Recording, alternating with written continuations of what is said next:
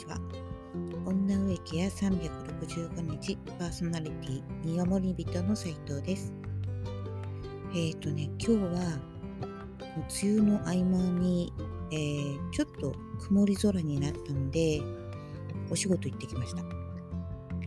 でそのお仕事でねこう2時間ほど片道かかるところ行ったんですけどその間にいろいろ考えてねあのちょっとの最近流行りの木があるんですよ。多分ね、ご存知の方は気づくと思うんですけど、あの、小さい苗なんかでね、300円以下で売ってたりするシマトネリコっていう木があるんですね。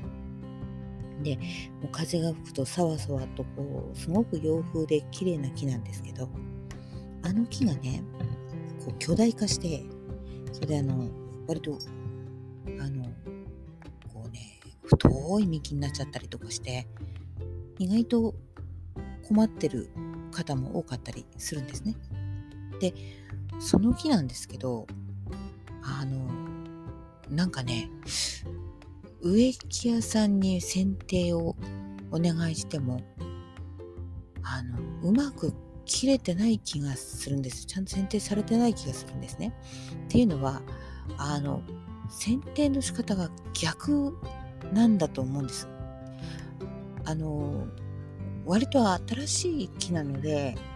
あの分かってないっていうのかな。まだこう浸透してないっていうかどうどうなっちゃうの？この木は大きくなったらみたいな。どうやったら美しく見えるの？とかそういうなんかこうマニュアルみたいなものができてないような気がするんですよ。あの木に関してね。それでえー、っとねよくねあの難点的分かりますかね？あの何本点つるとか言って割と昔のうちにはねあの鬼門に植えてたりする。そういう難点的があるんですけど地面からねぐんぐんぐんぐん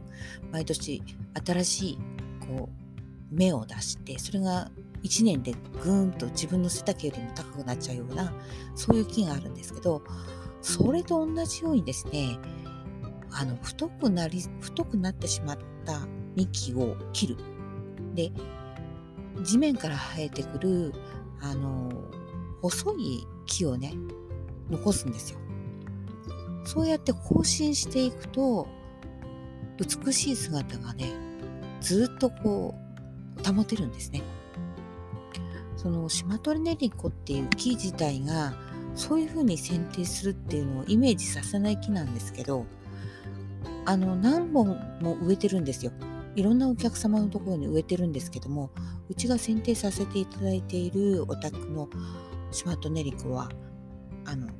植えたサイズというか植えて良いサイズ素敵なサイズのまま保ってます。やっぱりなんでかっていうとそうやってね、えー、私がねあの測ったわけではないですけどあこのぐらいになったらもう切った方がいいなっていうあの根元からねあの地面の地際からこう切るんですけど地際からあのドサッと切るわけですよ。で直径が5センチ5センチ過ぎたらもうともかくね地際からあのさっくり切ってしまうっていうのがね、うん、あの正しいと思います。それでこう1センチとか5ミリとか生えたばっかりのようなこう芽がねあるたくさん生えてくるんです。毎年必ずたくさん生えてきますから。それを残すんです。それで来年になったら意外ともう人差し指サイズにはなっているのであの太さがですよ。なっているのでそれがあの5センチまで成長したらもううっそうとしてますよ。上は。相当ね。